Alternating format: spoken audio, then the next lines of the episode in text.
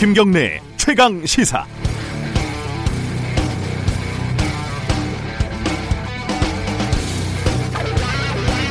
유치원 공공성 강화 정책은 북한과 똑같은 사회주의 교육을 강제하는 것이다. 이덕선 이사장은 외로워하지 말라. 지난달 25일 한국유치원 총연합회가 연 대규모 집회에서 나온 발언입니다. 아이 하나 낳으면 할머니, 할아버지, 외할머니, 외할아버지까지 온 가족이 총동원돼야 하는 젊은 엄마 아빠들의 마음을 요즘 말로 일도 이해하지 못하는 태도였습니다. 공감 능력은 제로이고 투쟁 전략은 빵점이고 현실 인식은 시대착오적인 한유총 집행부는 결국 질게 뻔한 선택을 했고 무너졌습니다. 지난해 국정감사에서 유치원들의 비리가 폭로됐을 때 한유총 집행부는 다른 선택을 했어야 했습니다. 당장 눈앞에 작은 이익에 집착해서 투정을 부리지 말고 학부모에게 사과하고 자정하는 모습을 보였어야 했습니다. 적어도 철없는 집행부를 쇄신하는 과정을 겪었어야 했습니다. 세수방국 북한도 생존을 위해서 변하고 있는 시대입니다. 북한식 사회주의 운운하면서 색깔론이나 들먹이고 정치권과 거래하며 생명력을 유지해온 한유총은 아이들의 교육을 책임질 능력도 자격도 없습니다. 3월 5일 화요일 김경래 최강 시사 시작합니다.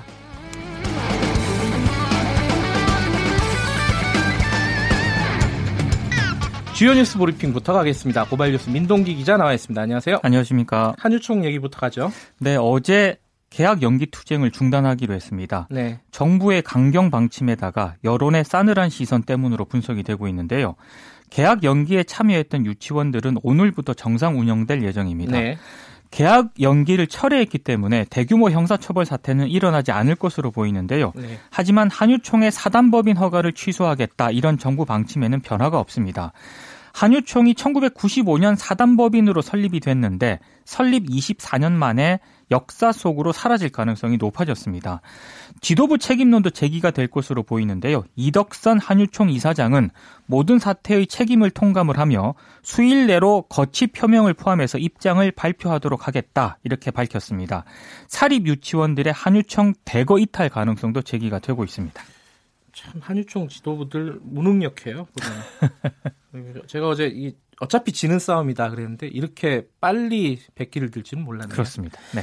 자, 김정은 위원장이 결국은 북경 베이징에 안 들렀어요. 네. 최단 노선을 통해서 오늘 새벽 3시쯤에 평양에 도착을 했다고 하는데요. 네. 시진핑 중국 국가주석과의 회담은 불발이 됐습니다. 지난 2일 베트남 동당역을 출발을 했는데 네. 60시간 가까이 걸려서 귀환을 했습니다. 관련해서 어제 문재인 대통령 주재로 청와대 국가안전보장회의가 열렸는데 정부가 지난 1월 스웨덴에서 이루어진 남북미 회동과 같은 3자 간 협의를 추진하기로 했습니다. 개성공단과 금강산 관광 재개 방안을 미국 측과 또 협의하기로 했는데요. 이달 중 남북 군사회담을 열어서 9.19 합의 실질적 이행 방안을 또 논의할 예정입니다. 북미 비핵화 협상 돌파구를 찾기 위해서 정부가 주도적인 역할을 자임하고 나선 것으로 풀이가 되고 있습니다. 네, 이 끝난 게 아닙니다. 계속 진행이 되는 겁니다. 그렇습니다. 그렇죠? 자, 김학의 성접대 사건 이게 아직도 얘기가 나오네요. 대검 진상조사단 뭐, 뭐 중간 결과가 나왔죠. 네, 2013년 경찰이 그 사건을 수사를 했는데 네. 디지털 증거 3만 건 이상을 검찰에 송치하지 않은 것으로 확인이 됐습니다. 디지털 증거요? 네. 네. 그러니까 대검 진상조사단에 따르면은요. 당시 경찰은 원주 별장 등에서 압수한 건설업자 윤중천 씨의 노트북 등에서 네. 사진 파일 16,000여 개 그리고 동영상 파일 210개 정도를 복구를 했는데 음. 이걸 검찰에 제출하지 않았다는 건데요. 이 별장은 윤 씨가 고위공직자들을 대상으로 성접 접대를 한 장소로 알려진 그런 곳입니다. 네. 그리고 윤 씨의 친척으로부터 또 이미 제출을 받아서 뭐 휴대폰이라든가 노트북 등을 압수를 했는데요. 여기에서도 사진 파일 8,600여 개가 나왔고 또 동영상 파일도 349개가 나왔는데 네. 경찰이 이것도 검찰에 송치하지 않은 것으로 확인이 됐습니다. 그래서 대검 진상조사단은 경찰청에 송치 누락된 디지털 증거 복제본에 대한 보관 여부 삭제 폐기를 했다면 그 시점과 근거, 경위 그리고 복제본이 있다면 조사단에 제공 가능한지 여부 등을 확인해 줄 음. 것을 어제 요청을 했습니다. 그러니까 중요한 증거가 될 수도 있는 것들을 검찰에 송치하지 않았다 경찰이 그렇습니다. 어제 인터뷰를 잠깐 보니까 경찰 당시 이제 수사했던 경찰이 검찰 지휘 받아서 한 거다. 네. 그리고 어, 쓸만한 증거가 없었다. 네. 뭐 이렇게 얘기는 하더라고요. 그렇습니다. 예, 조금 더 지켜봐야 될 것 같고요. 근데 이게요, 당시에 수사할 때 정권 차원의, 그러니까 당시 박근혜 정부였잖아요. 네. 정권 차원의 뭐 수사 압력이 있었다면서요? 이게 SBS가 보도한 내용인데요. 예. 2013년 당시 경찰 수사팀 관계자로부터 청와대 압력이 있었다라는 진술을 확보를 했다고 합니다. 네. 그러니까 원래 그 김학의 전 차관의 뇌물수수 의혹에 처음에는 초점이 맞춰졌는데 네. 이 수사가 갑자기 성접대 의혹에 대해서 이제 방점이 좀 찍혔고요. 네. 결국에는 성접대 의혹에 대해서만 기소 의견으로 검찰에 송치가 음. 됐다는 건데요. 네. 김전 차관을 경찰이 뇌물수수 혐의로 출국 금지까지 해놓고서는 뇌물 관련 수사 기록은 아예 검찰에 넘기지 않은 사실도 확인이 됐습니다. 뇌물이 사라졌다. 이런 그렇습니다. 거네요. 네, 검찰 개혁과 또 맥이 닿아 있는 얘기예요. 이게. 그렇습니다. 자, 김영균 씨가 숨진 어, 태안 화력 발전소에서 또 비슷한 사고가 났다면서요? 어제 오후 2시 10분경인데요. 태안 화력 발전 2호기에서 현장 운전한 윤모 씨가 설비 점검을 하고 있었는데 네. 보일러에 석탄을 채우는 이동식 장비를 피하려다가 몸이 기계에 끼이는 사고를 당했습니다. 갈비뼈 다섯. 개가 골절이 되는 부상을 입고 병원 중환자실에서 치료를 받고 있는데요. 불행 중 다행이네요. 이게 예. 가능했던 게 사망 사고로까지 이어지지 않았던 게요. 2인 1조 근무 원칙이 지켜졌기 때문입니다. 아, 그게 숨어 있었군요. 그렇습니다. 예. 함께 점검을 나온 동료가 윤 씨가 기계에 몸, 몸이 끼인 직후에 기계 작동을 멈추는 풀코드를 당겨서 장비를 멈춰 세웠기 때문인데요. 하지만 아직까지 현장에 위험이 그대로 남아 있다는 우려가 사실로 드러났습니다. 네. 근데 좀 회사 쪽의 대응이 좀 문제가 있었던 것 같습니다. 사고 직후에 윤 씨가 몸을 움직이는 것을 확인한 회사 쪽이 병원에 바로 보내지 않고요. 2시간 정도 사고 보고서 작성을 위해서 부상 상태를 사진 촬영을 했다고 하는데요. 이런 내용은 상당히 좀 문제가 있어 보입니다. 이건 또 뭐죠? 두 시간 동안 그 병원에 안 보냈다는 거잖아요. 그렇습니다. 네. 이게 근데 2인 1조 근무 원칙이 지켜져서 그나마 목숨을 건졌다 이 얘기를 들으니까 김용균 씨가 더 안타깝다 이런 그렇습니다. 생각이 드네요. 네.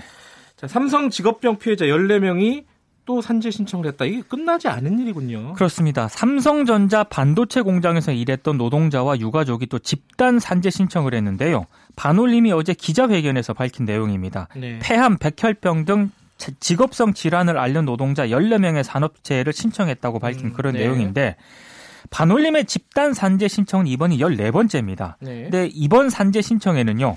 삼성전자, 삼성 디스플레이 그리고 관련 협력사에서 짧게는 2년, 길게는 20년 넘게 근무하다가 네. 질병을 얻은 노동자들이 포함이 되는데요.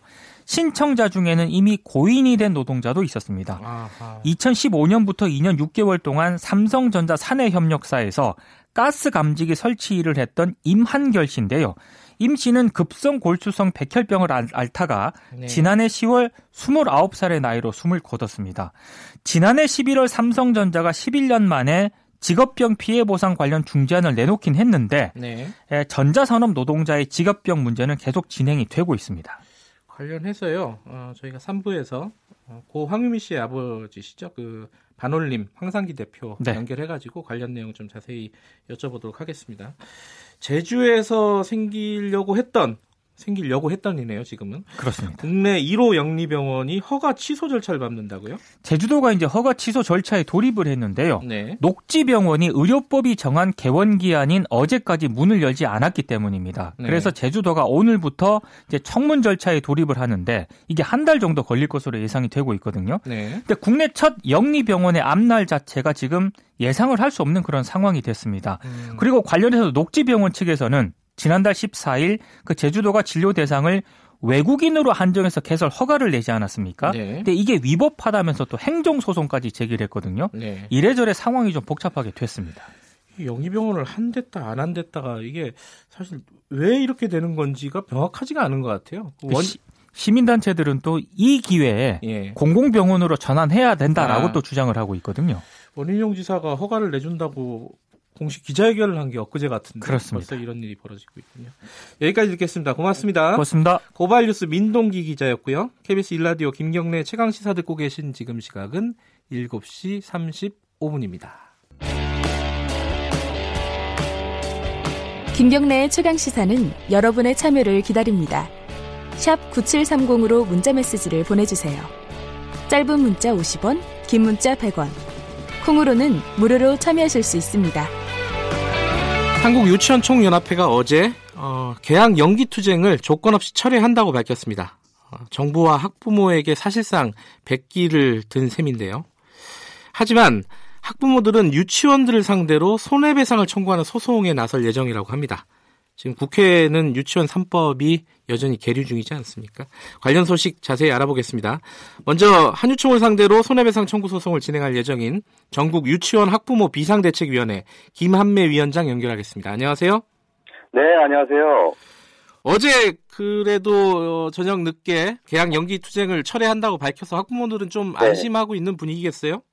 아, 예, 그렇습니다. 어, 뭐, 어제 하루가 뭐, 1년 같았고요. 아, 예. 예, 아주 뭐, 패닉 상황에서 굉장히 뭐, 안도하는 상황에서 완전히 롤러코스터 같은 느낌이었습니다. 네. 그래서 저희는 뭐, 사필 규정이다, 그렇게 네. 보고요. 그리고 결국은 교육 수혜자인 학부모들이나 아- 아이들이 우리 유치원의 주인이다라고 이제 확인이 된 거고, 네. 그러나 다행이지만 아직은 안심하기 이르다. 예, 그런 의견들이 상당히 또 많습니다, 지금. 안심하기 이르다는 말은 어떤 말씀이시죠? 왜냐하면 지금 신뢰가 상당히 중요한데, 네. 그 수혜자 입장에서 그 신뢰가 상당히 많이 붕괴됐거든요. 그래서 네. 이게 이분들이 혹시 또 뭔가, 어, 상당히 뭐 좀 여론이 가라앉은 다음에, 네. 기상천외한 방식으로 또 뭔가를 하는 게 아닌가라는 음, 불안한 마음이 아직은 조금 남아 있어서, 예. 경계심을 예 늦추면 안 된다 예. 그런 의견들이 학부모들 아직도 많은 상황입니다. 아, 유치원에 대한 신뢰가 많이 무너졌다. 그렇죠.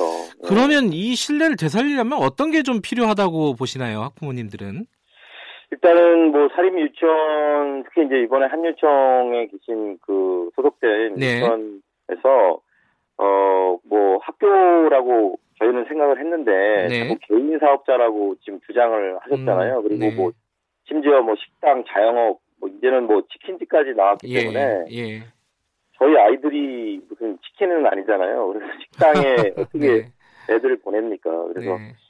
저희 봤을 때는 그분들이 교육기관이라는 거에 대한 신뢰를 네. 회복을 할- 하기 위해서 그 교육기관 학교에 반드시 적용되는 네. 그 에듀파인 시스템은 조건 없이 무조건 수용하고요. 네. 또 여러 가지 그런 개인 재산이니 사업자니 사기재산 이걸 너무 강조하는 것은 네. 어 그거는 이제부터는 좀 방향을 바꿔서 네. 어, 그 사립 유치원도 분명히 학교고 어, 어떤 공공성이 있다라는 부분을 네. 본인들 스스로가 아, 인정을 하는 것이 꼭 저는 선언적으로 필요하다고 봅니다. 예. 유치원의 공공적인 성격에 대한 어떤 개념적인 정리가 명확하게 좀 필요하다 이런 말씀이시네요. 네, 맞습니다. 예.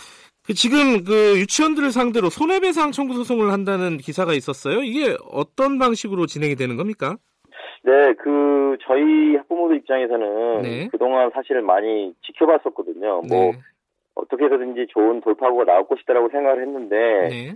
어, 사실은 그 넘어야 될 선이 있고 그 그렇지 않은 선이 있는데 이게 예, 넘지 말아야 될 선을 넘고 마른 결과가 나온 예. 거예요. 그러니까 결국은 어떠한 경우에도 우리 아이들의 어떤 학사 일정이 파행되는 일은 없어야 되는데 네.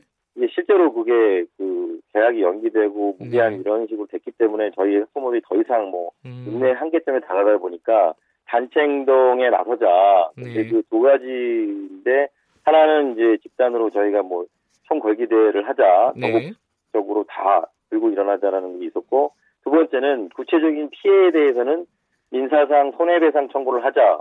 이렇게 예. 두 가지 갈래로 이제 좀 추진한 거죠. 그래서 그 실제로 그 계약이 무, 무기한 연기된 그 사립 유치원의 경우에 네. 해당 학부모님들이 원고가 돼서 음. 그 개별 유치원을 피고로 해서 손해배상 청구를 하자. 왜냐하면 그 또래 아이들은 다 수업을 받고 정상적인 교육 과정을 가는데 그 우리 아이들만 그게 피해를 볼 수 없잖아요. 네. 거기에 대한 피해, 또 수업료에 대한 피해, 그 다음에 그런 재정적 손해뿐만 아니라 저희 부모들이 정신적으로 어 상당한 정말 타격과 네. 여러 스트레스를 많이 받았거든요. 그래서 네. 그런 것들 정신적인 위자료까지 다 묶어서 음. 손해배상 청구하자 그런 예, 단계까지 이르렀던 거죠. 지금 그런 피해자들을 좀 모집하고 계신 뭐 그런 상황이겠네요.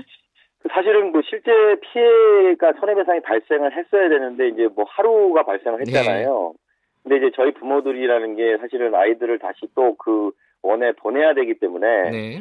저희가 사실은 뭐, 어, 이 장기화됐을 경우, 그러니까 네. 저희가 장기화라는 기준이 뭐 여러 가지 있겠지만 일주일 이상 예. 이 지속이 되셨으면 저희가 실제로 소장을 작성을 해서 접수를 하려고 그 음, 모든 것을 네, 준비를 네. 상당히 많이 마쳤거든요. 근데 이제 다행히도 일주일까지 뭐 가지기 이르지 않아서 저희가 현재 단계에서는 소장을 접수하는 단계까지는 뭐 불필요할 것 같고요. 네. 그러나 다만 아까 말씀드린 대로 혹시 무슨 일이 또 있을 수 있으니까 네. 예, 원고단이라고 해서 여기 다수의 어떤 원고단은 다 참여를 시켜놓고 어떤 이제 일이 있으면 그때 이제 진행하자 이렇게 해서 음. 잠정 중단 중단된 상태입니다. 예. 지금 유치원 3법이 국회 계류 중이지 않습니까? 네 맞습니다. 예. 이 부분 어떻게 보십니까, 학부모님들은? 사실 이번 사태가 여기까지 오게 된 가장 큰 원인 중에 하나는 국회의 책임이 큽니다. 네. 작년에 뭐 잘 아시다시피 그 사립 유치원 비리 사태 크게 터졌을 때 네. 저희는 뭐 최소까지 믿었거든요. 유치원 3법이 꼭 통과될 것이다. 예. 그런데 놀랍게도 그 좌절이 됐어요. 그리고 네. 지금도 통과되지 않았고요. 예. 그래서 그 밑에 있는 시행령을 갖고 자꾸 이렇게 한정이 물고 늘어지는 상황이 된 원인이 예. 그 상위법이 통과되지 않았다 않았기 때문에 그렇게 됐다고 보거든요. 음, 그래서 네. 이제 공은 국회로 넘어갔다고 보고요. 네. 반드시 이번 3월 회기 중에 어, 국회에서 이 사립 유치원 비리 근절을 위한 여러 가지 근본 대책이 들어있는 유치원 3법을 반드시 통과시켜 주셔야 된다고 보고요. 네. 어, 그게 이루어지지 않을 경우에는 저희 학부모들의 분노가 음. 이제는 뭐 한유청이 아니라 막 국회로 향하지 않을까 그렇게 생각합니다. 알겠습니다. 이제 행동으로 나설 때다 이런 말씀이시네요. 오늘 말씀 여기까지 듣겠습니다. 고맙습니다. 네, 감사합니다. 전국 유치원 학부모 비상대책위원회 김한매 위원장이었습니다. 네, 이번에는 그 사립유치원이 가장 많은 광역단체 단체죠. 어, 경기도 이재정 교육감 연결해 보겠습니다. 안녕하세요. 네, 안녕하세요. 어제 그 개원 연기, 개학 연기에 참여한 유치원들이 생각보다 좀 적었어요. 이건 어떤 원인으로 파악하고 계시죠? 네, 이게 처음부터 이 한유총회 지도부가 말도 안 되는 저 결정을 한 거죠. 음, 그리고 유치원들에게 대해서 다 강요하고 뭐 협박하고 뭐 여기에 참여 안 하면 뭐 배신자로 하겠다 뭐 이렇게까지 나가니까 이렇게 네. 비이성적인 단체가 세상에 어디 있겠습니까? 네. 회원들도 그러니까 전혀 여기에 호응을 안 한 거죠. 예. 근데 이 지금 아까 박- 방금 학부모님하고 잠깐 연결을 했었는데요. 네. 어, 요번 사태는 이렇게 정리가 됐지만은 불안하다. 앞으로 어떤 일이 생길지, 유치원들이 어떤 일을 벌일지, 한유총이 특히. 이 어떤 뭐 좀 불안한 여지는 없나요? 정리가 되는 건가요, 지금 이렇게? 저는 일단 정리가 되고 있다고 생각하고요. 네. 왜냐하면 유치원이 그동안 이제 국가 체계의 어떤 시스템에 들어오질 않았어요. 네. 이런저런 뭐 이유로 해서 이걸 저항을 했죠. 예를 들면 국공립 유치원의 경우는 다 에듀파인이라는 회계 회계 관리 시스템에 들어와 있는데 반해서 네. 사립은 안 들어왔습니다. 네. 자기들 뭐 사유재산이다, 뭐 개인의 사업이다, 이거 공개할 수가 없다, 뭐 이런 건데요. 네. 결국 예, 2년 전에 저희가 감사한 결과 이거 뭐 회계 부정이 아주 만연해 있는 상황이기 때문에 네. 이걸 막으려면 역시 관리 시스템을 만드는 수밖에 방법이 없습니다. 예. 지금 어 이게 관할이 한유총 관할이 지금 서울시 교육청이죠? 근데 서울시에 등록된 단체죠. 예. 그러면 이제 어 법인 해산 절차를 착수하기로 한 건 구체적인 절차는 서울시 교육청에서 할 텐데 이 관련 내용 그뭐 경기도 교육청 이재정 교육감님도 다 공유하고 계시죠? 지난번에 우리가 수도권 교육감들이 모여서 네. 인천하고 서울, 경기가 모여서 합의를 했어요. 이건 예. 해산을 시켜야 된다 강제로. 음. 그러니까 이제 일단 일단 서울시 교육청에서 어, 등록 취소를 해라. 그러려면 절차에 들어가야 되니까 예. 일단 절차에 들어가면 뭐 공청회도 하고 그래야 돼요. 예. 여러 절차가 있어서 밟아 나가면서 아마 이번에 취소가 될 겁니다. 근데 취소를 하면은 한유총 측에서는 뭐 행정소송을 할 수도 있고요. 그리고 이게 좀 위헌 아니냐 뭐 이런 논란도 있던데 이런 부분에 대해서는 어떻게 생각하십니까? 이미 현재 이덕선 이사장이 선출된 것 자체가 그, 유, 그 한유저 한유 한유 한유총, 한유총의 예. 정관을 위배하고 있어요. 예. 사실 지금 임원 선출도 불법입니다. 음. 네. 그러니까 임원선 그래서 뭐- 예 예. 그래서 이번 문제는 뭐 당연히 이건 어, 책임을 져야 될 뿐만 아니라 네. 심지어 이번에 한 것이 다 일종의 범죄 행위거든요. 왜냐하면 네. 집단적으로 이 유치원에 대해서 강압을 하고 강제를 하고 이 협박을 하고 한 증거가 드러나 있기 때문에 네. 이번에는 아마 뭐 이거는 돌이킬 수 없는 것이 되리라고 생각합니다. 이 한유총 측에서요. 요번에 이제 이 개학 연기 투쟁은 접었지만은 이 유치원 3법이라든가 어 그리고 사유재산 침해 이런 주장들은 어 계속 하고 있습니다. 유치원 3법을 반대한다든가.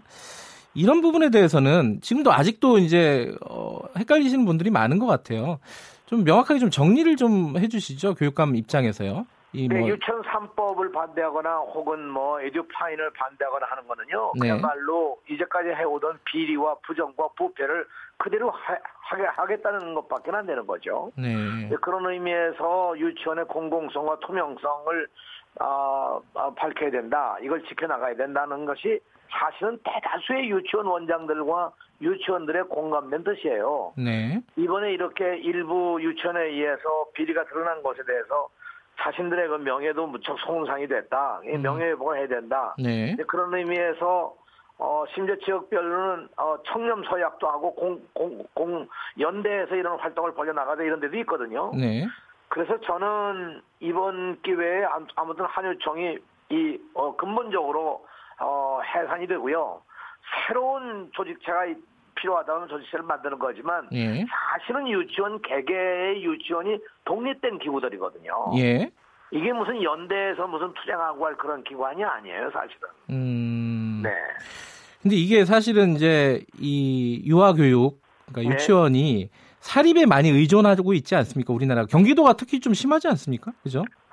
이게 그동안 사실은 역사적으로 보면 뭐 사립이 먼저 유아교육을 시작, 시작 해 왔고요. 네. 국가가 참여한 건 좀 뒤늦게 시작을 했습니다. 예. 그래서 국가가 이제 단설 유치원 같은 것을 법에 의해서 네. 신도시 개발이나 이런 걸 하게 되면 거기 꼭 의무적으로 이 단설 유치원을 만들도록 법에 규정이 됐어요. 예. 근데 이걸 만들면 기존에 있던 사립 유치원들이 뭐 원화 모집이나 여러 여러 가지 면에서 손해를 보니까 네. 굉장히 큰 저항들을 해왔습니다 지역적으로. 예. 그리고 이분들이 아무튼 뭐 여러 다, 여러 단위에서 노력들 해가지고 막 저항을 집단적으로 하니까 네. 아무래도 단설 유치원을 만드는 걸 못 만드는 경우도 있었고요. 네. 심지어는 이 저 신도시 개발 지역을 들어가 보면 단설 유치원을 만들려고 하는데 먼저 사립 유치원이 와서 땅을 사가지고 네. 먼저 지어버리니까 예. 네, 단설 유치원이 들어갈 수 있는 음. 이 상황이 안 되는 경우도 있었고요. 예. 사실은 이래서 이 택지 유치원 개발을 위한 택지 문제라든가 이런 제도적인 문제도 보완이 좀 돼야 된다고 생각합니다. 예. 그러니까 그런 반론이 있을 수 있을 것 같아요. 이 유치원 하는 분들 입장에서는 뭐 한유총뿐만 말고도 이제 그 교육을 위해서 열심히 일하는 유치원들도 많지 않겠습니까? 네. 그 동안에 이제 유아교육을 담당했던 열심히 일했던 유치원들에게도 어떤 출구라든가 이런 것들을 좀 마련하면서 일이 진행돼야 되지 않느냐 이런 반론도 있을 것 같기도 한데 이런 것들에 대한 준비는 좀 되고 있나요? 출구라는 것이 이제 유치원에 대해서 지금도요 사립 네. 유치원 모두에게 네. 학급당 운영비를 매월 40만 원씩 지원해주고 있고요. 예. 원장에 대한 어, 보수를 보존해주는 뜻으로 거기도 또 매월 지급해주는 것이 있고 네. 교사들에 대해서 약간의 지원금을 또 주는 것도 있고 뭐 연수를 한다든가 예. 여러 가지 것들을 지원을 하고 있거든요. 예. 그런데 지금까지 이 회계 관계가 불투명했어요. 네. 각 유치원마다 그냥 독립적으로 그냥 마치 가계부 쓰듯이 하는 경우도 있고 네. 심지어 감사를 해보니까 아무 자료가 없는 거예요 전혀. 네.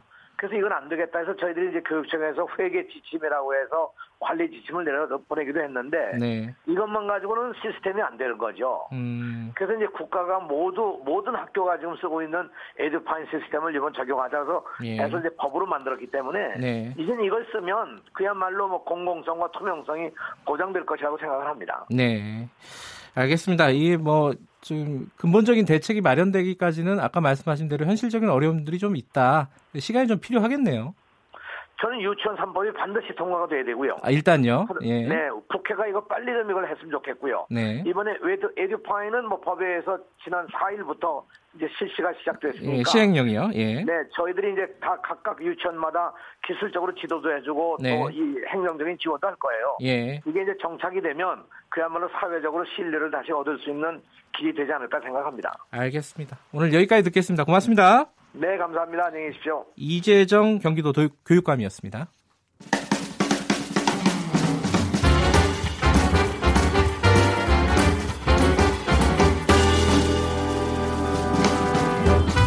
여러분의 아침을 책임집니다. 김경래의 최강 시사.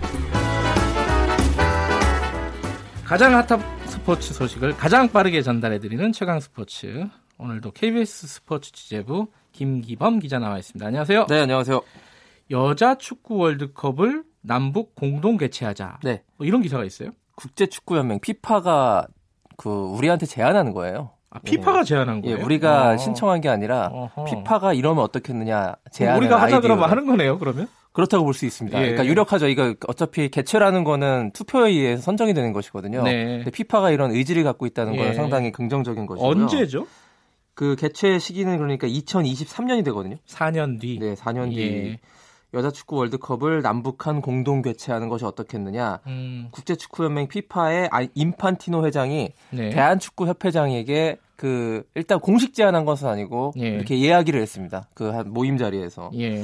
그이 제안 자체가 한 달 전쯤 나왔어요. 음. 그때 인판티노 회장이 그 이런 얘기를 했었는데 그 사실이 밖으로 알려지진 않았고 음. 그 내부적으로만 네. 알고 있다가 어제 인판티노 회장이 한 외신과의 인터뷰에서 이런 얘기를 하면서 아, 알려지게 된 거죠. 공개적으로 얘기했군요. 네. 예. 예, 확인해 보니까 축구협회도 적극 검토를 하고 있다고 하고 사실 남북 공동 개최이기 때문에 이건 축구협회 단독으로 결정할 사안은 아니고 음. 정부와의 조율이 필수적이지 않습니까? 음, 북한과의 조율이 필요하죠 또. 그렇죠. 정부 네. 나아가서 예. 북한까지. 이 사실을 알리고 이제 추진을 좀 기다리고 있는 언제 상황이고요. 결정이 돼요 구체적으로는? 다음 달 중순에 일단 유치 신청이 마감이 되거든요. 아하, 예. 그리고 결정은 2020년 3월에 그러니까 음. 내년이죠. 최종 결정이 어떤 나라가 유치하게 될지 결, 최종 결정이 되는 것입니다. 뭐 지금 상황에서는 우리 정부는 당연히 뭐 반기고 있는 입장 아닐까 일단 싶어요. 일단 정부 입장은 문체부 입장은 긍정적으로 검토하겠다고 어제 예. 공식적으로 예. 입장을 밝혔고요. 예. 근데 이제 정부가 2032년 하계 올림픽 공동 개최에 총력을 좀 기울이고 아. 있는 상황이지 않습니까? 예. 이것이 약간 좀 여러 공동 개최가 또 하나 나오면은 분산될 우려도 있다라는 음. 그 집중이 그런 걱정도 있긴 한데요. 계산하고 있겠네요, 열심히. 네. 예. 이 북한 여자 축구가 굉장히 잘하거든요. 이 세계적으로 뭐 8강 수준의 팀이기 아, 때문에 아, 우리보다 우리보다 위에요? 여자 축구는 북한이 한 수입니다. 아, 그렇군요. 그래서 네. 우리가 도전자의 입장이었는데 이 남북 네. 공동 개최한다는 것이 또 북한이 네. 우리 그 세계적으로 경쟁력을 갖추고 있는 몇몇 종목 가운데 하나가 여자 축구기 때문에 네. 이 공동 개최 분산 그 공동 개최가 충분히 좀 의미가 있다라고 네. 보여지고요. 현재 2023년 이 대회에 유치 신청한 나라들이 있어요. 호주, 콜롬비아, 일본, 남아공 이런 팀들이 음. 이런 국가들이 네. 그 유치 신청했기 때문에 우리도 경쟁을 해야 되지만 피파 회장이 한번 2023년에 공동 개최하는 것이 어떻겠냐는 의향까지 물어봤는데 음. 우리가 결심만 한다면 상당히 유리한 국면이라고 볼 수 있겠습니다. 알겠습니다. 자, 메이저리그 소식 하나 네. 알아볼까요? 네. 하퍼라는 선수 인기 대단하다던데 이게 어떤 선수입니까? 이 선수는 올 시즌 개막하시면 좀 눈여겨 보셔야 될 것 같습니다. 예. 브라이스 하퍼라는 27살의 메이저리그 최고 타자 가운데 한 명 있는데 이 선수가 그 예전에 굉장히 좀 쭉 잘했던 선수인데 2012년에 이 내셔널리그 신인왕으로 이 등극을 했고 2015년 당시 23살이었던 2015년에 홈런 42개를 쳐서 홈런 왕 그리고 야, 내셔널리그 최우수 선수 MVP에 오른 경력이 있습니다. 이 선수가 올 시즌에 필라델피아와 입단 계약을 맺었는데요. 네. 엄청난 입단 계약 액수가 나왔어요. 얼마? 일단 장기간 13년간 장기 계약을 맺었는데 3,709억 원이라는 천문학적인 그러니까 3,709억 네. 원이요? 예.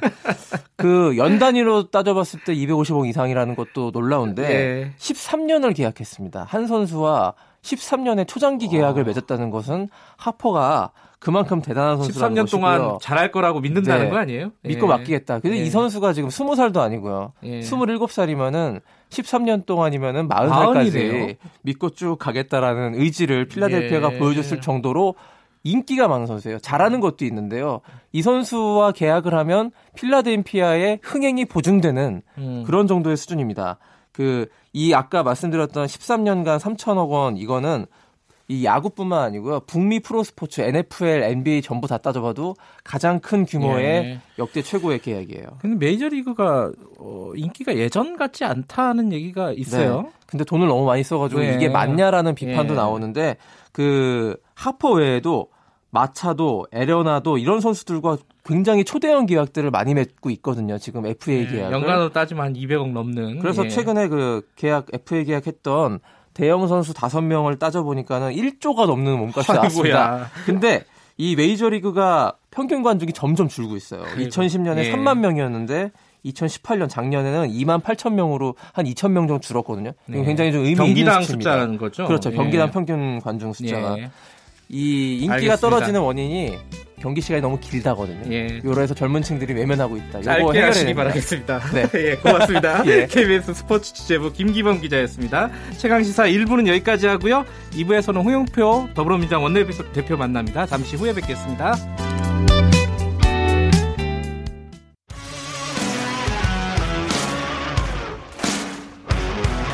탐사보도 전문 기자 김경래 최강 시사. 김경래 최강 시사 2부 시작하겠습니다. 자유한국당이요 어제 국회 소집 요구서를 제출을 했습니다. 어, 올해 들어서 국회가 내내 지금 쉬고 있지 않습니까? 정상화될지 그리고 3월 국회는 어떤 식으로 꾸려질지 할 일이 굉장히 많잖아요. 자 더불어민주당 원내대표 홍영표 의원 연결해서 어, 정치 현안 좀 여쭤보겠습니다. 안녕하세요. 네, 안녕하세요. 홍영표입니다. 네, 어제 원내대표 회동 있으셨죠? 네네. 근데 이게 일정 합의 못해서 또 공전하는가 싶었는데 한국당이 국회 소집 요구서를 제출했어요. 이게 어떻게 된 일입니까?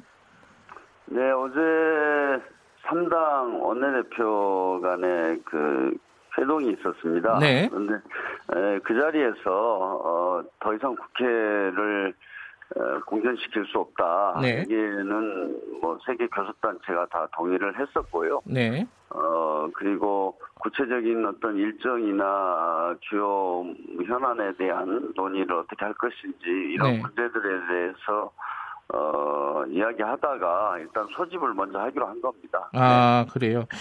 네네. 지금 손혜원 의원 국정조사 같은 거는 한국당에서 마지막까지 어, 요구를 했다고 하던데요. 이건 어떻게 지금 정리가 되는 겁니까? 네, 이제 그 이익 충돌과 예. 관련해서 지금 손혜원 의원에 대한 여러 가지 논란이 있지 않습니까? 예. 그래서 뭐 사실 이, 이 국회의원들의 이익 충돌의 문제는 단순하게 손혜원 의원뿐만 아닐 겁니다. 네. 그래서 이제 저희는 좀 다른 주장을 했었죠. 그러니까 국회의원들의 이 충돌에 대한 음, 실태 조사와 제도 개선을 위한 특별위원회를 만들고 네. 그 내에서 손혜원 의원 청문회를 맨 먼저 하자 이렇게 제안했었는데 네. 좀 이야기가 잘 안 됐었고요. 그러다가 이제 문화관광체육위원회에서만 하는 청문회를 하는 것을 요구했습니다만 네.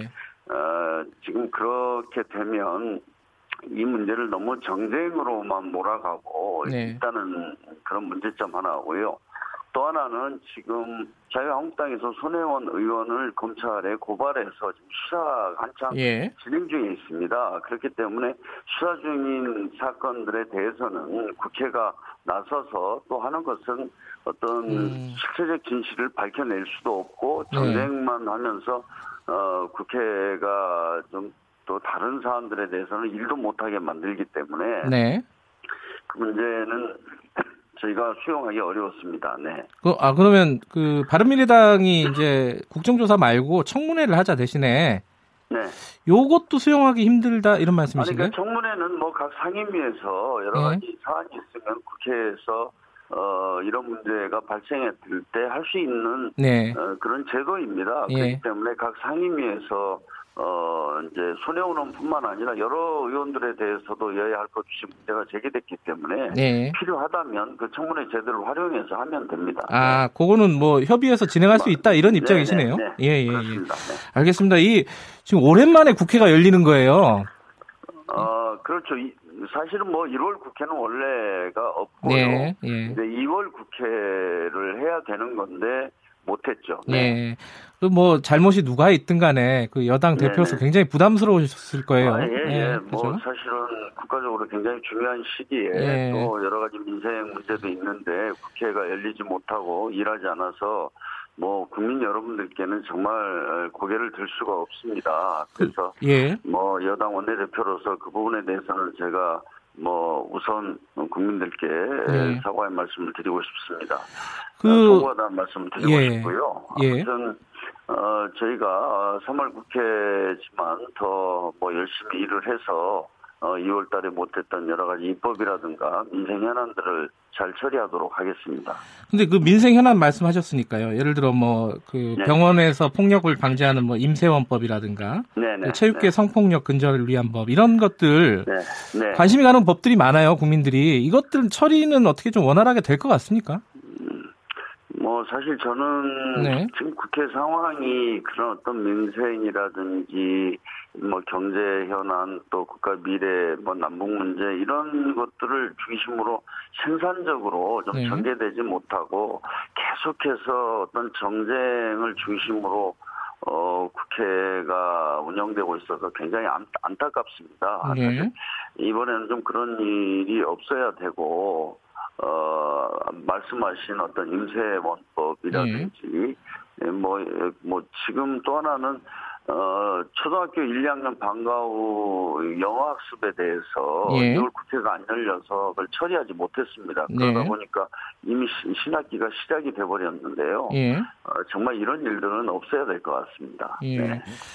그 패스트트랙 얘기 좀 잠깐 할게요. 그 한유총 네 어제 이제 뭐 개항 연기는 처리를 했는데 네. 한유총 그 뭐 유치원 3법이 fast track으로 지정이 됐잖아요. 네네.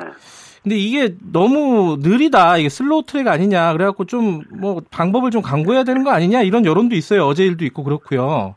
이거 네, 어떤 좀 방법이 있습니까? 패, fast track은 사실 우리말로 이렇게 바꿔놓으면 신속처리 법안 아닙니까? 예. 그런데 이게 신속처리 법안이 아니라 실제로는 어, 뭐, 긴급한 게 처리해야 할 법안이 있어도 여야 간에 합의하지 못하면 330일 예. 이후에나 처리하도록 돼 있지 않습니까? 예. 이거는 아마 국회 선진화법을, 어, 개선해서 저 20대 국회에 못한다면 21대 국회에서라도 적용할 수 있도록 반드시 국회 선진화법이 바뀌어야 된다고 생각을 합니다. 네.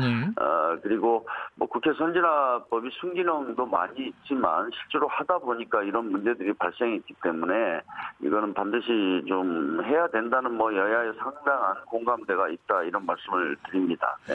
근데 이거 자유한국당 쪽에서는요. 그, 네. 뭐, 유치원 3법 패스트 트랙도 마찬가지고 정부 입장도 너무 네. 한유총을 압박하는 거 아니냐. 일방적으로. 네. 대화도 제대로 네. 하지 않고. 네.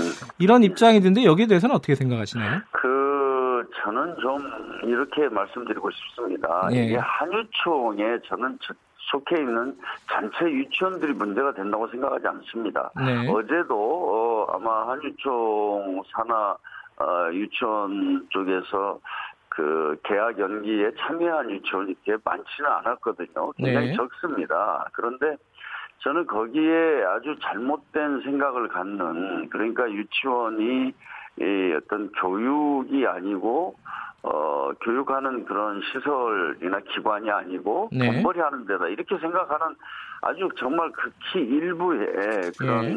어, 한유총 지도부가 저는 문제라고 생각합니다. 네. 정말 나머지 대다수의 그 한유총의 회원사들도 어, 그 원장님들이나 설립자들이 정말 그 유아, 유아교육, 어린이 교육에 대해서 정말, 어, 철학과 사명감을 가지고 저는 하고 있다고 생각을 하거든요. 네. 그런데, 어, 아주 그 기업형의 그런 일부 그 유치원의 설립자나 한유총 지도부가 네. 사실은 완전히 가짜 뉴스를 만들어서 예를 들면 정부가 사유 재산을 몰수하려고 한다. 네. 이런 황당무계한 주장들을 전파하면서 사태를 이렇게까지 끌어왔다고 생각을 하거든요. 네. 그래서 저는 이 두 부분은 완전히 좀 분리해서 저희들이 봐야 된다고 보고요. 네. 또 한유총 말고 뭐 저 한사련이라든지 예, 예. 다른 단체들이요. 다른 예. 단체들하고는 지금 교육부가 많은 논의를 해서 네. 그분들이 이야기하고 있는 어떤 그 시설에 대한 적립금 문제라든지 차량 적립금 문제라든지 이런 것들도 다 어, 지금 충분히 이야기하고 있고요. 네. 또 에듀파인도 이게 정부가 무슨 그 유총 운영에 개입하려는 게 아니라 네. 정부가 우리 세금으로 지원하고 이런 것에 대해서는 투명하게 해야 되고 특히 또 학부모들이 내는 수업료 같은 경우에도 네. 정말 아이들 교육 목적에 맞게 제대로 어, 쓰도록 하는 그런 장치를 만든 것 아닙니까? 그래서 네. 뭐 대다수는 지금 에듀파인을 받아들이겠다 이렇게 하고 있습니다. 네. 그런데 어, 아마 그 좀 불투명하게 그리고 또 어, 이렇게 이걸 사적인 것으로 유치원을 생각하는 이런 일부 극히 일부의 사람들이 저는 문제라고 생각합니다. 네, 네 뭐 여쭤볼 게 많으니까 다음 주제로 넘어갈게요. 네네. 그 네. 선거제 관련해서요. 지금 네네. 3월 15일이 선거구 획정 법정 시한이잖아요. 네네네. 그때까지 자유한국당 포함해서 합의가 될 것 같습니까? 어떻습니까? 전망이? 어, 지금 선거구 획정 법정 시한인데, 네. 뭐 이번에도 지금 이제 코앞에 다가왔지 않습니까? 이제 네. 내일 모레면은 3월 15일인데요. 네. 이거는 거의 이제 불가능하다고 저는 불가능하다. 예. 그리고 뭐 참 부끄럽지만 과거에도 어, 단한 번도 이렇게 법정 시한을 지켜서 네. 어, 선거 획정을 한 적은 없습니다. 네. 뭐 아주 가까운 뭐 20대 선거를 앞두고 네. 또 어, 한 두세 달 전에, 그러니까 2월 어, 달에 이렇게 된 경우가 예. 있었거든요. 그게 이제 2000 언제입니까? 16년입니까? 예. 16년 2월에 해서 4월에 선거를 했던 예. 이런 게 있는데요. 아무튼 어, 최대한 이 법정 시한은 지켜야 되는데 뭐 현실적으로 예. 어렵게 됐습니다. 그 네. fast track으로 지정을 한다 그 선거법 관련이요. 네. 네. 이게 진행이 되고 있습니까? 어떻게 여야 사당이 공조를 네. 한다는 얘기는 있었는데. 우선은 이제 fast track에 대해서는 사실 어, 저희 여당으로서도 참 곤혹스러운 것이 예. 이, 이, 선거법이라는 것은 선거에 참여하는 모든 사람들이 함께 동의할 수 있는 예. 선거의 룰을 만들어야 되는 거 아닙니까? 네. 어, 그런데 이제 예를 들어서 뭐 한 한 개 당, 두 개 당을 제외하고 한다는 것은 실현 가능성도 낮고 또 그렇게 하는 것이 정말 맞느냐 하는 이런 근본적인 문제가 있을 수 있습니다. 네. 그러나 지금 선거법의 상황은 지금 자유한국당은 사실상 일체의 그 선거법 협상에 나서지 않고 있습니다. 네. 어, 뭐, 그, 지금 아시겠지만 작년 정기 국회 때부터 논의를 했는데, 네. 아직까지 어떤 선거법에 대해서 분명한 입장을 내놓지 않는 거의 유일한 당이 자유한국당입니다. 이러다 보니까 지금 시간은 자꾸 가고, 네. 어, 그러면 사실상 이번에 선거법 개정이 거의 예, 물 건너가게 되거든요. 네. 그래서 21대 국회의원 선거도 현행법으로 밖에 할 수 없는 상황이 오기 때문에 네. 적어도 어, 이 협상을 국면을 더 끌어가려면 네. 선거법과 개혁 입법들을 묶어서 이 네. 패스트트랙에 올려놔야 그래야 뭐 협상이라도 좀 되고 어, 음. 그 선거법 개정의 가능성이 있지 않느냐 이런 좀 군역지처액으로 나온 것이 패스트 트랙입니다. 네. 저는 지금이라도 자유한국당이 예. 선거법에 대해서 적극적으로 좀 안을 만들고 참여를 한다면 예. 뭐 그것도 안안 할 수 있죠. 네. 근데 뭐 선거법을 fast track에 올리면은 어, 네. 자유한국당은 의원 총사퇴하겠다 이렇게 강경하게 나오고 있잖아요. 이거 어떻게 협상을 해야 될 것 같습니까 이게? 그 다시 저는 뭐 자유한국당에도 좀 이야기를 하겠습니다만 이것이 네. 꼭 fast track으로 음, 뭐 이렇게 자유한국당을 제외하고 통과시키겠다 이런 뜻이 아니고 사실은 지금 이거라도 해놓지 않으면 사실 선거법을 어떻게 계속 논의할 근거마저 없어지는 거거든요. 네. 아까 말씀드린 대로 3월 15일은 선거구 어, 법정 획정의 법정 시한 아닙니까? 네. 이런 것도 다 넘기면서 그러니까 이거 넘어가면 아마 선거법은 개정할 수 없다 이런 생각을 가질 수 있는지는 모르겠습니다만은 네. 아무튼 이 이렇게라도 해서 선거법을 좀 개정하는 네. 그런 것을 좀 살려가도록 하겠습니다. 만약에 이제 fast track이 그 선거법 fast track이 이 현실화가 된다면요. 네. 같은 어떤 다른 법안들 같이 올릴 네. 수 있지 않습니까? 어떤 것들을 고려하고 계세요, 지금? 지금 다 국민들께서 아시지만 네. 우리가 촛불혁명을 통해서 공정한 사회 또 어, 이런 것들을 많이 주장했지 않습니까? 네. 그래서 특히 이제 우리 사법 개혁을 많이 해왔는데 네. 그 중에서도 사실 제도화를 꼭 해야 되는 것들이 이제 공수처법 같은 게 있습니다. 예. 예. 그 다음에 예를 들어서 국정원을 이제 국내 정치에 개입하지 못하도록 하고 네. 어, 국정원이 외교 안보 분야에 있어서 어, 떤 역할을 하는 것으로 이제 국정원을 완전히 개혁하고 변신시켰는데 예. 이 법을 지금 자유한국당이 또 반대를 해서 네. 통과가 안 되고 있습니다. 그래서 사실 이게 지금 제대로 된 개혁을 좀 하고 싶어도 제도적으로 뒷받침이 음. 되지 않으니까 네. 완성하지 못했거든요. 그래서 그런 이제 그 뭐 공수처법이라든지 또 그 국정원법이요. 예. 국정원법 그다음에 예. 이제 또 검경 수사권 조정 예. 어떻게 될지 모르겠습니다. 이런 관련된 어, 법안들이 있고요. 네. 또 하나는 이제 공정거래법이라든지 뭐 상법이라든지 뭐 이런 것들도 어 지금 대상이 됩니다. 예. 거기다가 예. 아까 말씀드린 국회 선진화법 아, 이렇게 해서 예. 뭐 최소할 생각입니다. 뭐 예. 뭐 여야가 합의만 할 수 있다면 굳이 이렇게 올릴 필요는 없지 않습니까? 그런데 아, 예. 아, 의원 한 명이 반대해서 안 되거나 또한 어, 개 당이 반대해서 어, 다수의 의견이 이렇게 에, 관, 그 관철될 수 없는 이런 상황을 저희가 어, 좀 감안해서 네. 어, 이제 불가피하게 패스트트랙에 올리는 것이거든요. 예. 네. 어, 차선 차선이지만 만약에 패스트트랙이 네. 된다면은 공수처법, 국정원법, 뭐 공정거래법 등등 어, 국회 네. 선진화법도 같이 올릴 수 있는 걸 고려하고 있다 이런 말씀이시고요. 마지막에 네. 하나 하나만 더 여쭤보면요. 네. 지금 탄력 근로제 같은 거 그리고 최저임금 개편 이런 부분들 네. 지금 이게 지금 국회에서 논의 중이지 않습니까? 근데 민노총 네. 민주노총이 내일 파업을 예고하고 있어요.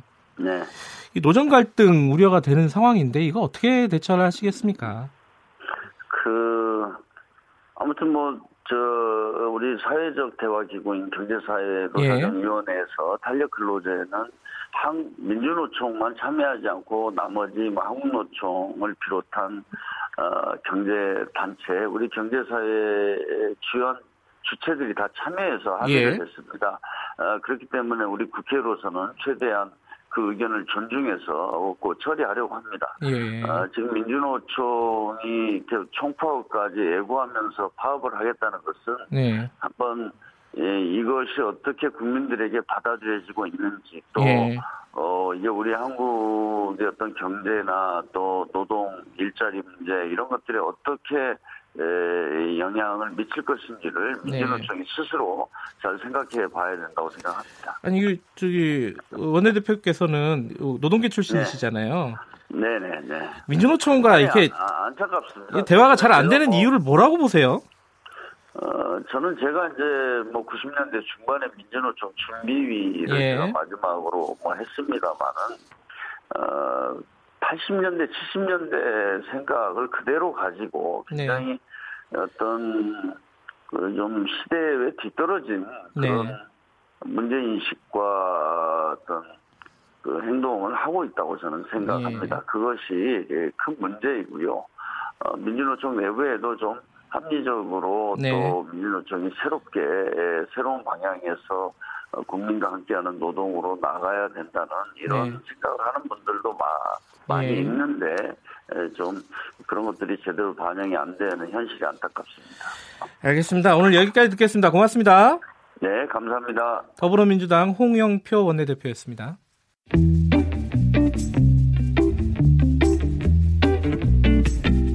여러분께서는 지금 뉴스타파 김경래 기자가 진행하는 KBS 일라디오 김경래의 최강 시사를 듣고 계십니다. 네, 앞서서 뉴스 브리핑에도 잠깐 전달해 드렸는데요. 어, 지난해에 그 삼성과 반도체 노동자의 건강과 인권 지킴이 반올림 간의 협상이 어, 마무리가 된 것으로 지금 알려지고 있지 않았습니까? 근데 어, 아직도 그 산업재 신청은 계속되고 있고요. 어, 그 이후로 합의 이후로 제보들은 산업재와 관련된 제보들은 더 많이 들어오고 있다고 합니다. 이게 끝난 일이 아니라 협, 뭐 보상만 해서 되는 일이 아니라 지금도 진행되고 있다는 일이죠. 얘기죠. 어, 2007년도에 어, 삼성전자 기흥 공장에서 일하다가 숨진 백혈병으로 숨졌죠. 황유미 씨, 고 황유미 씨의 아버님 어, 반올림 대표이시기도 하고요. 황상기 대표님 연결해서 어, 관련 얘기 좀 나눠보도록 하겠습니다. 황 선생님 안녕하세요. 네, 안녕하세요. 황상기입니다. 예, 오랜만이시네요. 예, 예 반갑습니다. 예. 네. 그 내일이 예. 따님의 12주기라고 들었습니다. 네, 맞습니다. 내일 네. 그 2009년 3월 6일 날은 그 우리 유미가 사망한 지꼭 12년이 되는 날입니다. 예, 2019년이요. 예. 그, 어, 며칠 전에 설악산에 갔다 왔다는 기사를 봤어요. 네. 그, 우리 그 유미가 그 사망하고 나갔고, 예. 그 2007년 3월 6일 날 그 사망하고 나갖고는 그 서울서만 계속 행사를 해왔고, 네. 그 유미가 그 이 사망해서 화장해갖고 뿌린 곳에서는 여태까지 행사를 해오지 못했습니다. 네. 서울서 행사를 하느냐고. 그래서 삼, 그 삼성하고 그 이 중계 조정안에 그 네. 합의하고 나서 첫 번째 행사로다가 그 유미 화장해서 뿌린 곳에 와서 유미 음. 추모 행사를 가졌습니다. 약식으로. 그 어, 이걸 여쭤봐도 될지 모르겠는데 그 설악산 흔들바위에 예. 어, 따님의 유해를 뿌린 이유가 특별히 있으셨나요? 당시에? 아, 그 설악산 흔들바위가 아니고요. 예. 설악산 그 울산바위가 아 울산바위요. 예예. 예, 예, 예. 울산바위가 바로 그 보이는 옆 옆인데 예. 예, 그 거기는 그곳은 아주 경치가 상당히 좋습니다. 네. 그 경치가 또 좋고 그 바, 나무 사이로다가 바다도 보이고 울산바위도 좋, 보이고 또 공기도 아주 맑고 깨끗해가지고 아주 상큼한 곳입니다. 예. 그 유미가 그 일한 곳은 그 화학약품인가 그 찌들려서 일하다가 화학약품에 의해서 그이 백혈병에 걸렸고 사망을 한 곳이거든요. 예. 그래서 그 공기가 맑고 깨끗한 곳에서 있으라고 음. 이곳에서 그 화장해서 뿌렸습니다. 아 그런 뜻이 있었군요. 예. 그 작년 말에 이 삼성하고 중재안이 타결이 됐습니다. 그죠? 네. 근데 그 이후로 예. 반올림에 이그 예. 산재 피해 제보가 계속 들어오고 있다면서요? 네, 그 반올림 그 삼성과 중재안을 합의하고 나가지고 예. 반올림의 그이 거기서 그 반도체 공기나 LCD 공장 삼성 그 계열사에서 일을 하다가 이 암에 걸렸다고 제보가 들어온 사람이 약 200건이 좀 훨씬 넘어갑니다. 그 이후로만요?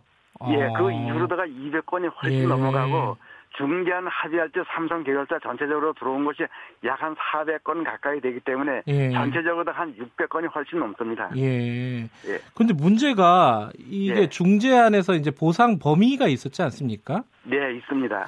근데 그 범위에 해당되지 않는 산재들도 굉장히 많다고 들었어요.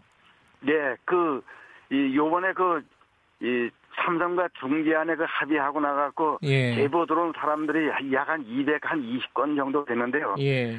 그 중에서는 한 100, 한 몇십 건 정도는 이 중재 안에 들어오지 않는 음. 중재안 바깥에 있는 환자들이 이 환자들입니다. 예. 그래서 중재안 바깥에 있는 환자들 이렇게 보면은 그 이 거기서 일을 하다가 사람들이 병에 걸리게 되면은 걸렸다고 이 반올림이나 아니면은 중재위원회나 삼성에다가 제보를 해야지 예. 환자들이 있다는 걸 알게 되는 거잖아요. 예, 예. 예 그런데 이, 이분들은 여태까지 그, 이 제보를 안 해왔기 때문에 반올림도 몰랐었고, 중, 그 중재위원회에서도 음. 몰랐던 환자들입니다. 예. 그이 환자들이 들어온 사람들이 보면은 이 삼성 반도체하고 LCD 공장 A에 삼성 그러니까 SDI, 예. SDS, 핸드폰 만드는 공장, 또이 산의 바깥에서 하청업체, 협력업체 이런 데 있던 사람들이 네. 또 일한 기간이 조금 더 짧은 사람 네.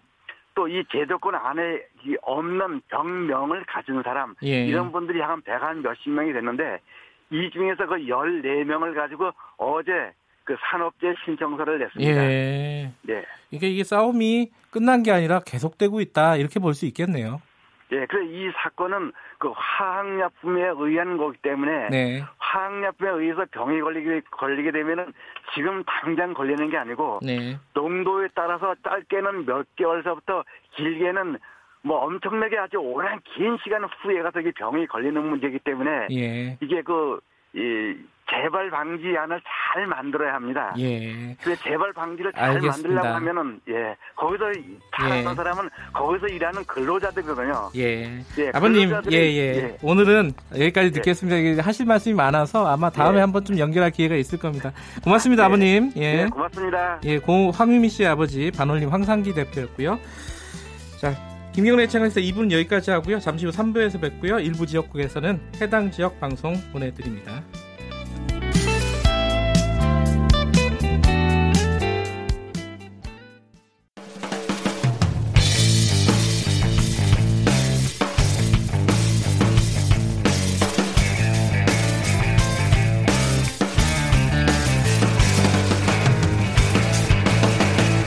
김경래의 최강 시사.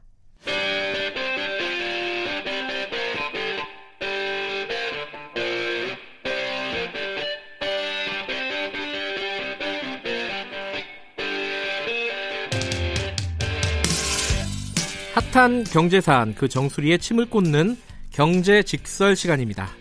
이번 주부터는요 매주 화요일로 자리를 옮겼습니다. 지금 3월이지 않습니까? 3월은 주주들의 봄이라는 말이 있다고 합니다. 어, 주주총회가 많이 열리는 달이라서 그런 이름이 붙었다고 하는데요. 오늘 3월의 첫 경제직설 시간에는 주주총회에 대해서 알아보도록 하겠습니다. 많이 들어봤는데 사실 주주총회가 뭔지 잘 모르는 사람들이 많아요. 저도 잘 모르겠네요. 경제 알아야 바꾼다의 저자 주진영 씨 나와 계십니다. 안녕하세요. 네, 안녕하세요. 3월은 주주들의 봄이다. 이런 말이 있어요. 그 금융가에서는 보통 그렇게 얘기를 하는 모양이죠. 아니요, 저도 사실 처음 들어봐요. 자, 3월에 주총이 많이 몰리는 거는 뭐 특별한 이유가 있는 건가요? 네, 이게 저 일본 제도를 우리가 갖고 오면서 네. 네, 일본과 이제 한국에만 이제 독특한 현상이거든요. 네.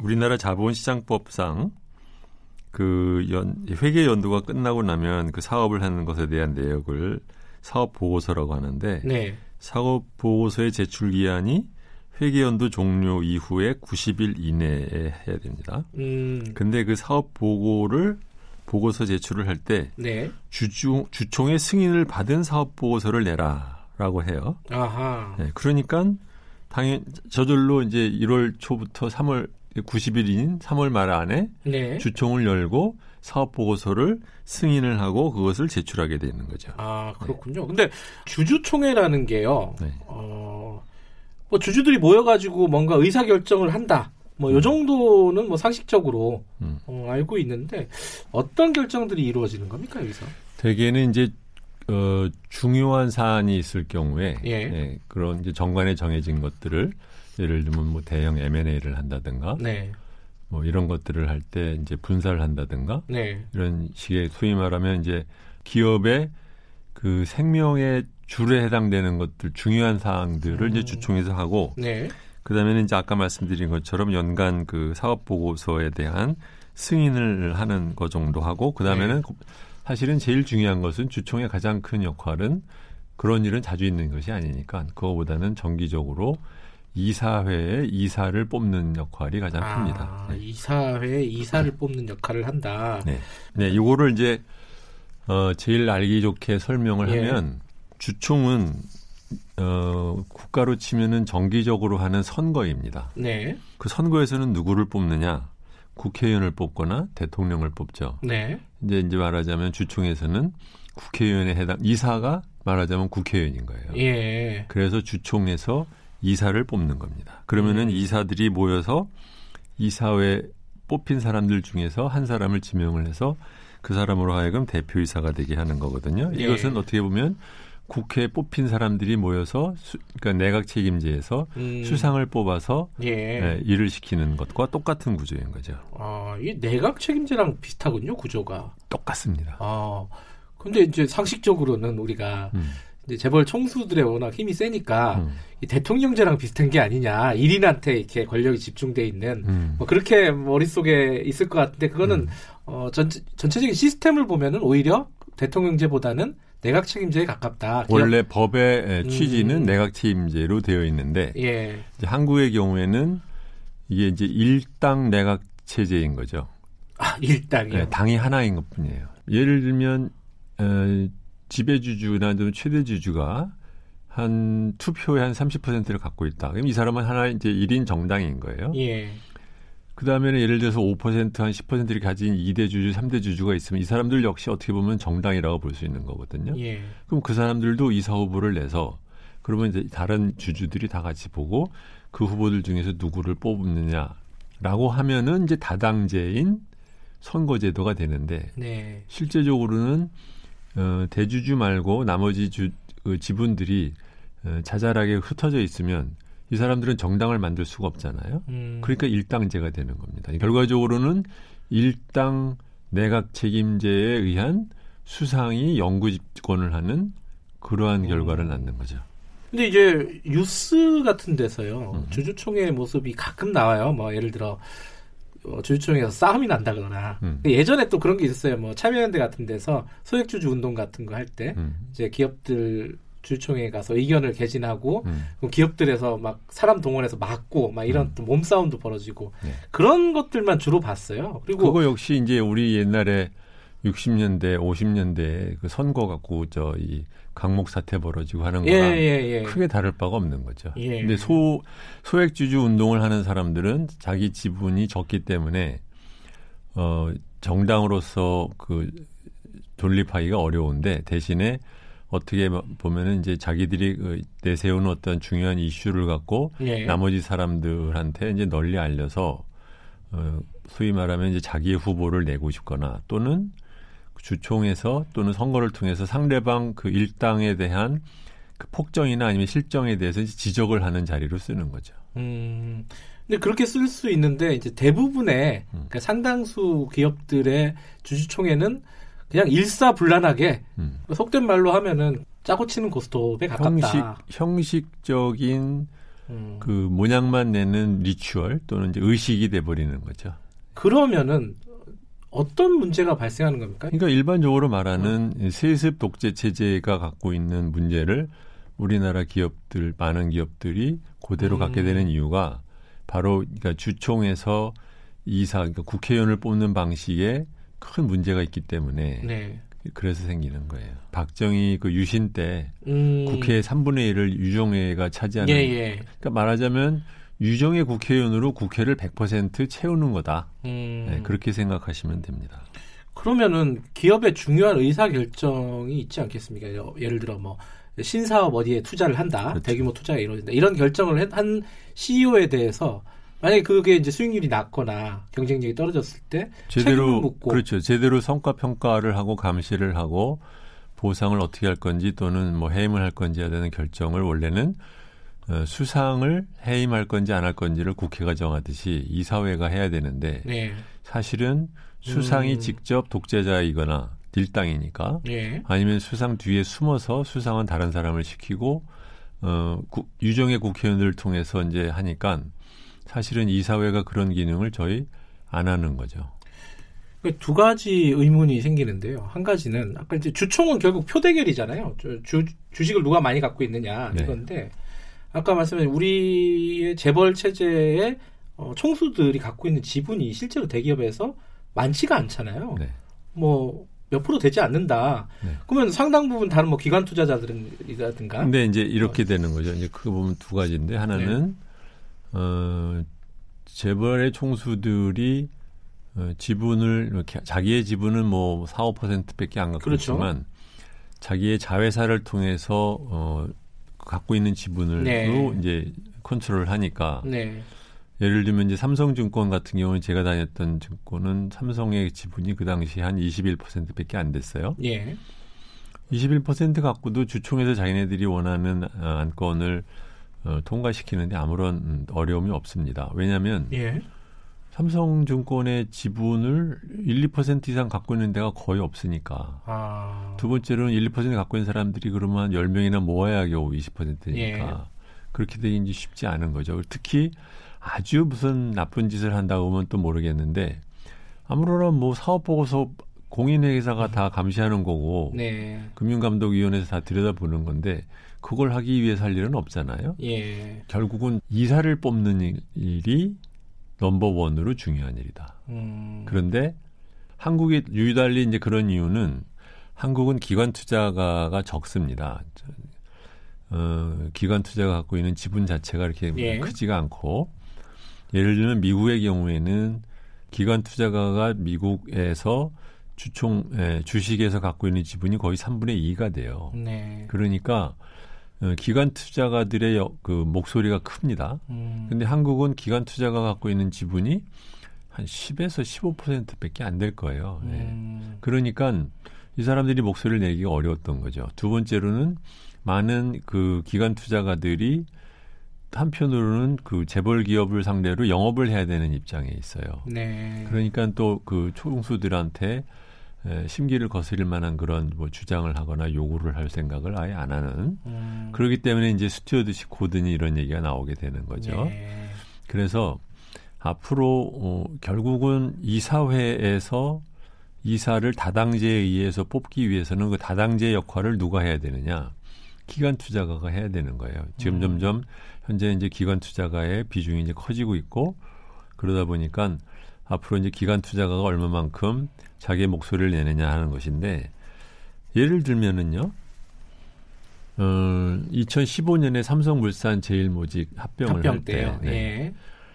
그때 그 3분의 2 이상의 이게 출석한 주식의 3분의 2의 투, 그 찬성을 얻어야 되는데 네. 그러려면 66%를 얻어야 되잖아요. 반대는 33%죠. 네. 반대를 한 것이 31%였어요. 음. 그러니까 2%만 넘었어도 누군가가 기관 투자에 빠져나왔어도 부결이 되는 거였거든요. 네. 놀라운 사실은 그 당시에 우리나라의 기관 투자가 중에서 그 합병에 대해서 반대를 했던 기관 투자가는 딱 하나 있었어요. 그게 저 제가 사장하던 하나투자증권이고 나머지 아. 모두 다 아, 찬성을 한 거죠. 국민기관 예. 투자가는. 그럼 반대편은 어디서 나왔을까? 외국 기관 투자가들과 음, 음. 소액 주주들 중의 일부가 예. 반대를 한 거거든요. 그러니까 이런 걸로 보더라도 우리나라 기관 투자가들이 소위 정당으로서의 역할을 안 하고 소위 말하면 자기들이 이제 2당, 3당, 4당, 야당이라고 하면 예. 야당이 지금 1당, 여당을 눈치를 보고 여당 하자는 대로 따라다니는 거거든요. 우리나라는. 음. 그거를 바꿔야 되는 거죠. 그 국민연금의 지금 stewardship code 강화한다 이게 이래저래 논란이 많은데 음. 주진형 씨 입장은 보다 더 강화돼야 된다. 주총에서 목소리를 제대로 낼 수 있도록. 그거를 내지 않는 한 네. 어, 재벌 개혁이라는 것 또는 네. 우리나라 기업 개혁은 아예 불가능합니다. 이게 지금 네. 이 말씀을 오늘 이제 드리는 바로 이유가 우리나라는 이제 그동안 한 25년 동안에 이제 재벌 개혁 운동을 갖다 많이들 했잖아요. 예. 실제적인 성과는 거의 없어요. 음. 거의 없게 되는 이유가 바로 이 그 파워 스트럭처에서 네. 이 정치 제도에 해당되는 의회에 국회의원을 뽑는 정당이 없기 때문에 선거에서 항상 질 수밖에 없는 거예요. 음. 그러니까 뭐 소위 일당 독재자한테 좀 망신이나 주고 챙피나 줄 수 있을지는 모르지만 네. 그 사람들을 진짜 움직이게 할 수 있는 힘이 하나도 없는 거거든요. 네. 그게 이제 하나 있고 비록 그 일당 그 독재를 하는 쪽에서 네. 지명을 한 국회의원이라 하더라도 명색이 사회이사인데 그래도 좀 약간 국회의원으로서 역할을 좀 하려고 하느냐? 음. 뭐안 한다는 거죠, 그거 역시. 어쩌다 그 사회이사 시켜준 덕분에 월급에 좀, 좀 생활에 도움이 되는 교수들이며 퇴물 관료들이 그 시키는 대로 그대로도 하고 앉아 있으니까. 그러니까 유정의 국회의원 하는 짓이랑 똑같습니다. 사회이사가 말하자면 크게 보면 독립성과 전문성인데 네. 우리나라 소위 그 권력에 붙어 사는 지식이나 전문가 그룹이라는 게 알아서 기는 경향이 워낙 문화적으로 커서 그런지 그 사람들이 이렇게 자기 목소리를 내는 경우는 이제 많이 없죠. 그 사회이사를 뽑는 것도 이제 주주총회에서 뽑는 거 아니겠습니까? 그렇죠. 예, 그럼 그 제도도 조금 어떤 변화가 필요한 거 아닌가요? 제도적으로 변화를 하기는 어려워요. 왜냐하면은 아. 어 이거는 어떻게 보면은 이제 근본에 해당되기 때문에 예. 그러면 이제 다른 나라를 보죠. 다른 나라 역시 그 문제는 있어요. 뭐냐면 이사회 멤버를 예, 경영자의 이제 친구들 또는 아는 사람으로 이제 구성이 된다라는 비판들은 있거든요. 예, 예. 그런 식의 친소 관계에 의한 것들을 완전히 배제할 수는 없다 하더라도 네. 기관 투자가들이 있기 때문에 네. 아주 이상한 사람 또는 그 전에 잘못된 결정을 하는데 찬성을 했던 사람 이런 네. 사람들에 대해서는 기관 투자가가 저 사람 내보내라라고 네. 꼭 주총이 아니다 하더라도 요구를 하거든요. 네. 네. 그렇기 때문에 소위 그 이, 이 야, 당들의 목소리를 제1당이 눈치를 보거나 또는 서양의 경우에는 최고 경영자에 해당되는 사람이 자기 지분이 별로 없으니까 소유와 경영이 분리된 곳이니까 이사회 눈치를 엄청 봅니다. 음. 네, 조금만 뭐 수틀리면 이사회에서 그냥 저 이 최고 경영자를 갖다 쫓아내는 일은 뭐 다반사예요. 네. 그 이사회가 제대로 역할을 할 수 있으려면은 그 주주들 특히 기관 투자자들이 네. 이 정당으로서의 정치로 그렇죠. 따지면 네. 역할을 네. 제대로 해야지 이게 시작이 어, 제대로 된다. 그렇습니다. 지금의 어떤 사회 이사라든가 이런 것들도 결국은 그 선임 절차 자체가 문제가 있기 네. 때문에 네. 지금 상황이 이렇게 어, 악화된 것이 네. 아니냐. IMF 위기 이후에 사회지사 도입을 갖고 어, 상당히 논란 끝에 이제 예. 도입이 됐는데 아무런 효과가 없잖아요. 네. 그럼 왜 효과가 없을까를 가만히 근본적으로 따져보면 근본적으로는 기관 투자가의 부재하에서는 네. 사회이사 제도가 제대로 기능을 작동할 수가 음. 없다. 그런 얘기입니다. 어.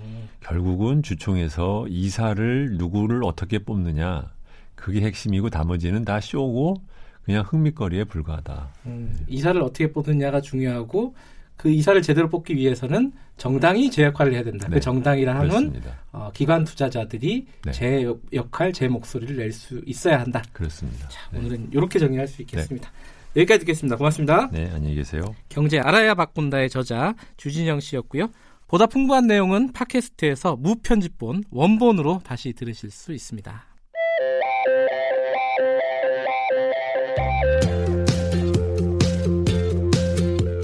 오늘 하루 이슈의 중심 김경래의 최강 시사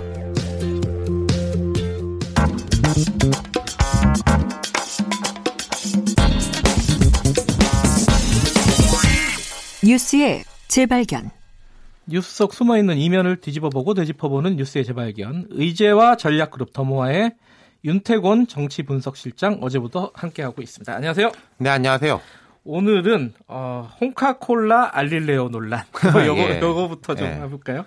자, 이게 유튜브에서 돈 받는 게 유시민은 되고 홍준표는 안 된다. 네. 뭐 이런 식으로 제목이 많이 나왔어요 기사가. 그건 이제 아주 축약한 내용인데요. 예. 이게 좀 짚어보면은 복잡하고 헷갈리고 그래요? 그렇습니다. 음. 이게 지금 음 웬만한 정치인들이 하나씩 다 하잖아요. 유튜브 채널 그렇죠. 예. 뭐 유튜브 팟캐스트 많이 예. 하는데 팔이 날리는 사람이 대부분인데. 그래요? 알릴레하고 알릴레오하고 홍카콜라는 대표적 히트 상품이죠. 네. 이두 사람들 이전에 이현주 의원이라든지 현역 의원들 주로 좀 보수 쪽 의원들의 유튜브 채널은 구독자가 되게 많아 가지고 음. 실제로 거기서 수익이 발생을 해요. 음. 그 의원들이 이제 선관위에서 이걸 내가 어떻게 처리를 해야 되냐. 그러니까 광고 수익 같은 거 일단 그렇죠. 발생하니까요. 선관위에서는 이런 건 이제 초유의 사태였기 때문에 선관위는 고민이 많았다가 네. 얼마 전에 이제 정치자금법상 소셜미디어 수익 활동 가이드라인 공문 이라는 것을 이제 국회의원들 뭐 그다음 유튜브 채널을 운영하는 좀 정치 관련 쪽 업체들한테 네. 일괄적으로 발송을 했고 그 내용이 어저께 이제 나온 거예요. 예. 자 그러면은 어, 성관이가 유시민은 되고 홍준표는 안 된다. 이렇게 얘기한 논리의 근거는 뭔가요? 자, 이런 겁니다. 성관이 공문의 핵심적인 내용이 몇 가지가 있는데 일단 네. 사람을 음, 몇 가지로 나눕니다. 국회의원. 예. 국회의원이 아닌 정치인. 예. 그다음에 정치인이 아닌 자. 아, 예. 이렇게 세 가지 부류가 되는 거죠. 네. 그럼 이제 국회의원 그다음에 홍준표 전 대표 같은 경우에는 국회의원이 아닌 정치인으로 분류하고 정치인이다 홍준표는 네.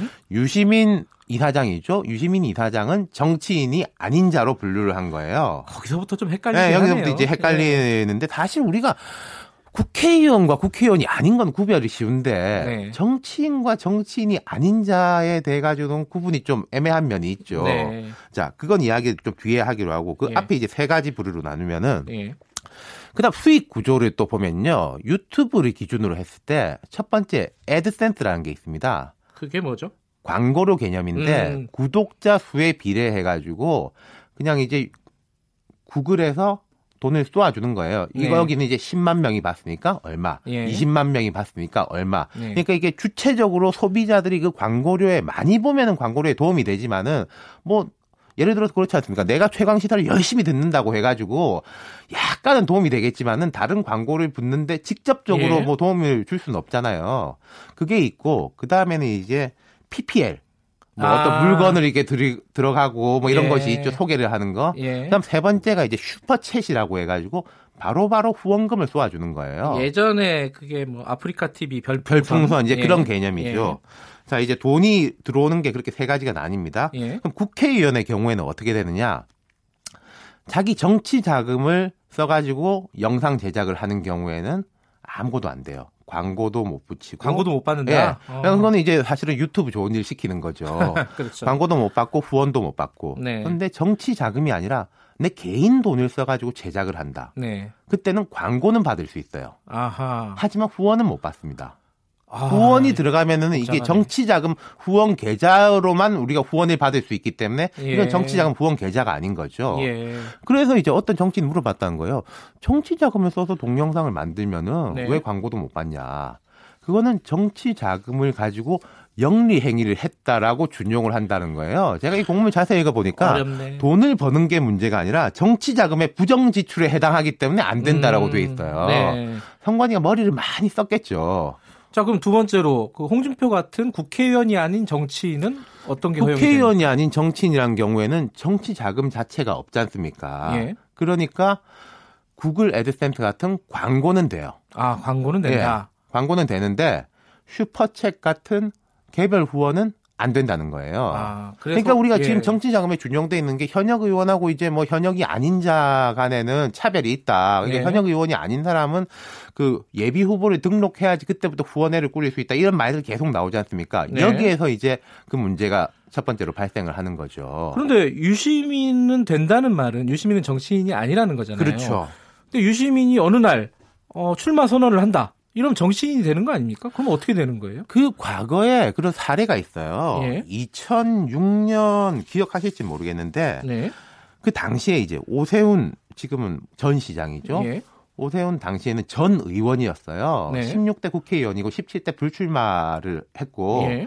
변호사 활동을 하면서 정수기 광고를 했어요. 그때 오세훈 후보가 되게 깨끗한 이미지였기 때문에 네. 그 정수기 광고를 하고 있었는데 이분이 2006년 지방선거에 출마를 할지도 모른다 이런 이야기 계속 나왔어요. 네. 근데 하지만 나 안 한다라면서 이제 광고를 계속 하고 있었습니다. 하지만 뒤늦게 시민들이 불러가지고 내가 출마를 하겠다라고 아. 한 거예요. 이게 선거법에 보면은 지금도 이 규정이 있는데 선거일 90일 전부터는 후보자 본인이 등장하는 사진과 동영상 광고가 금지돼요. 아, TV 광고에 나올 수가 없는 거군요. 그렇죠. 근데 예. 이제 한 달 정도 이 90일에서 걸린 다음에 네.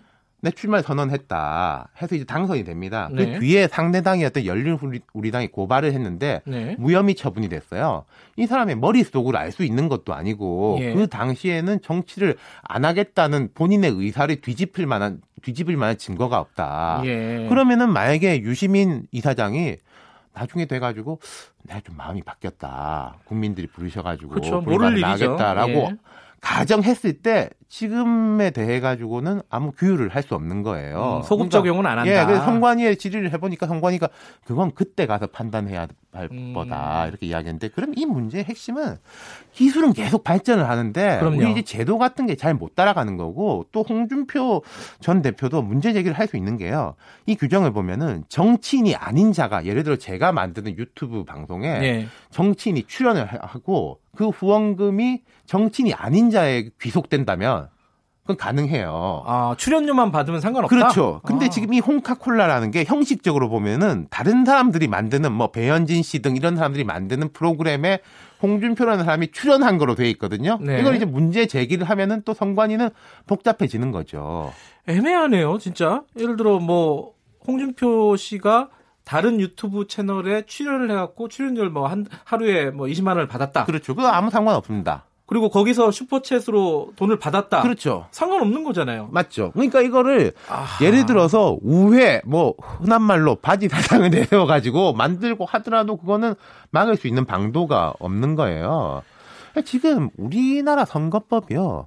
흔히 이제 뭐 네거티브 규제, 포지티브 규제 이런 말 하지 않습니까? 네. 네거티브 규제라는 거는 이거 이거 말고는 다 된다. 라는 음. 거고 포지티브 규제라는 거는 이거 이거만 해. 네. 라는 식이거든요. 지금 선거법이 포지티브 규제예요. 예. 그렇기 때문에 이런 일들이 자꾸 발생을 하는 거고 제가 쭉 말씀드린 게 보면은 얼핏 보면 국회의원이 훨씬 불리한 것 같지만은 아까 제가 말씀드렸지 않습니까? 국회의원 같은 경우에 자기 정치 자금을 써서 만들 수도 있고 예. 정치 자금을 안 써서 만들 수도 있고 예. 국회의원이 아닌 자 같은 경우에는 사실은 제일 불리한 거예요. 정치를 하지 않는다라고 내가 공언하는 사람 같은 경우에는 이런 규제를 다 안 받을 수 있는 거고요.